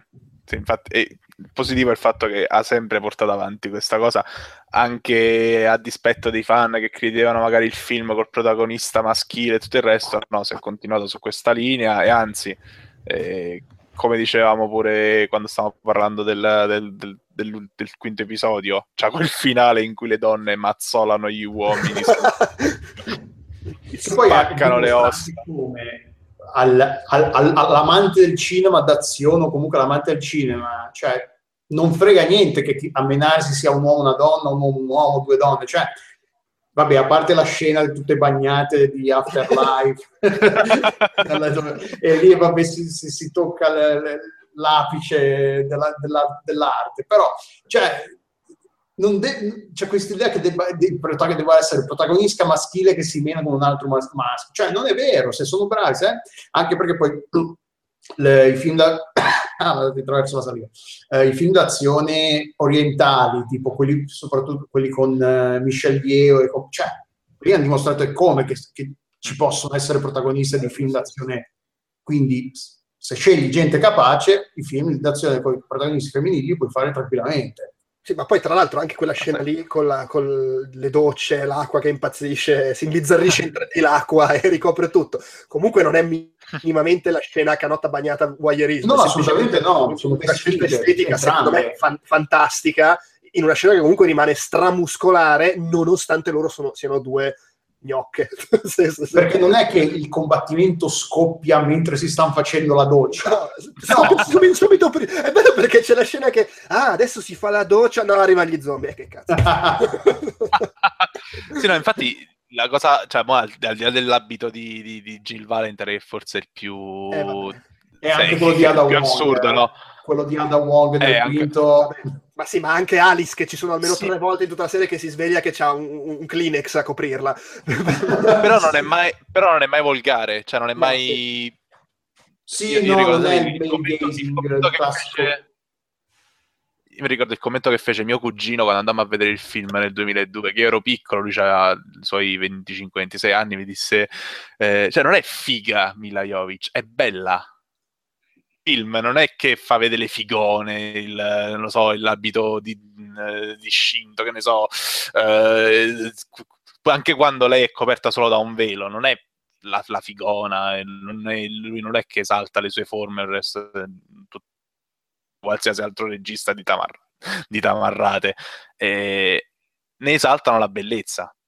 Cioè, non so come spiegarlo, insomma, non è non è una porcata una bas- volgare, ecco, non, non, lo è mai, nonostante comunque ci sia del materiale, perché insomma anche Ali Larter, insomma, bellissima ragazza, tut- tutte le donne del, del francese sono belle ragazze, però non la butta mai sul volgare, secondo me, non lo so. No, no, sì, non, non, le mette lì, non le mette mai lì per il pubblico maschile, per, per farle guard- vedere e guardare al pubblico maschile. E che tra l'altro cioè, non è neanche banale, considerando quanto i film poi in realtà siano delle zarrate cafonissime, senza esatto. la vergogna. Sì.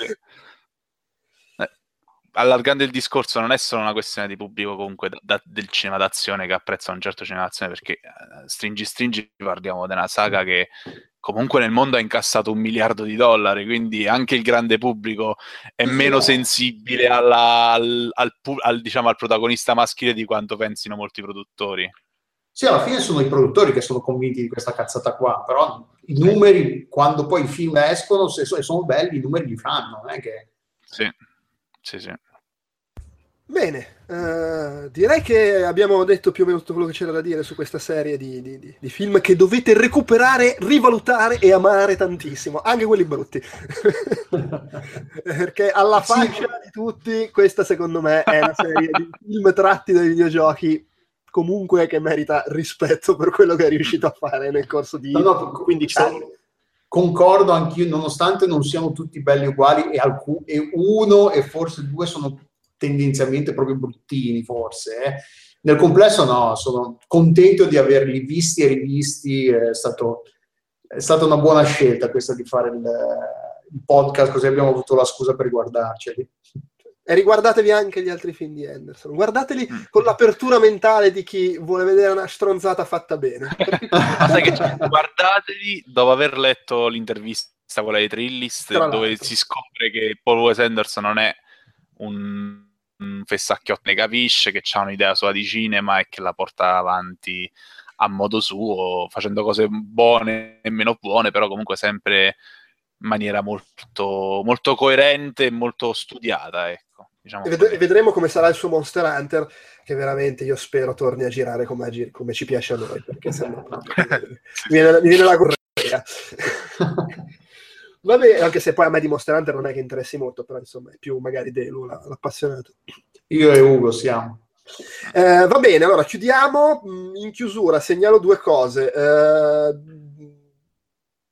è previsto un altro The Walking Podcast extra che però secondo me a questo punto dovrà aspettare un po' perché la prossima settimana siamo alla Game Developers Conference e non so se riusciamo a beccarci per registrare prima eh, in cui vogliamo comunque parlare di Santa Clarita Diet la serie tv arrivata su Netflix ah quindi ho, ho ancora il tempo di recuperarla ok? esatto e quindi vabbè chiacchiereremo di quello più avanti e abbiamo ci è venuta questa idea malsana a me a Delu eh, alla luce del fatto che ne è stato appena annunciato uno nuovo il terzo, di fare un altro podcast, penso molto più, più breve e sintetico, dedicato anche ai film d'animazione di Resident Evil. Ne sono quelli sono più legati a quelli sono fumetto, scusate, videogiochi, sono nella cronologia e ne sono già usciti due da anni, fra l'altro, e hanno annunciato che ne uscirà un altro a breve, credo.